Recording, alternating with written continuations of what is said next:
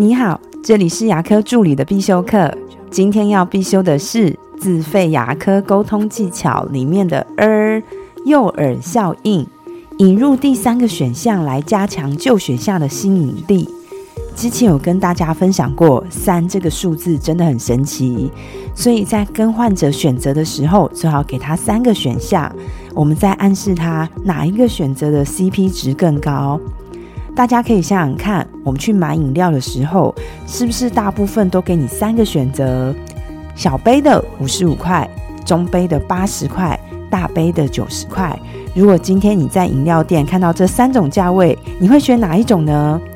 如果你是选择大杯的，那你就可能落入了诱饵效应的圈套哦。因为据研究小事，当只有小杯跟大杯饮料选项的时候，消费者会犹豫不决。可是我们加了中杯的选项，而且跟大杯的差没有太多的时候，我们就会觉得只要再加十块就可以变大杯，真的好划算哦！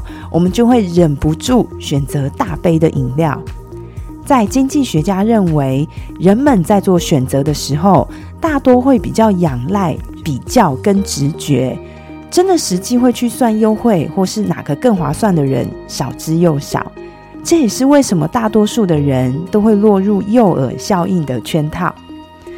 在牙科定价里面，锚定效应跟诱饵效应真的是很好用的定价方式。用三个选项让消费者做选择，一个是锚定用的，一个是诱饵的，最后一个才是我们主推的目标商品。这就是很多连锁企业都在使用的诱饵效应。我的分享就到这边。如果你觉得今天的内容对你有帮助的话，请帮我下载下来或分享出去，让更多人听得到。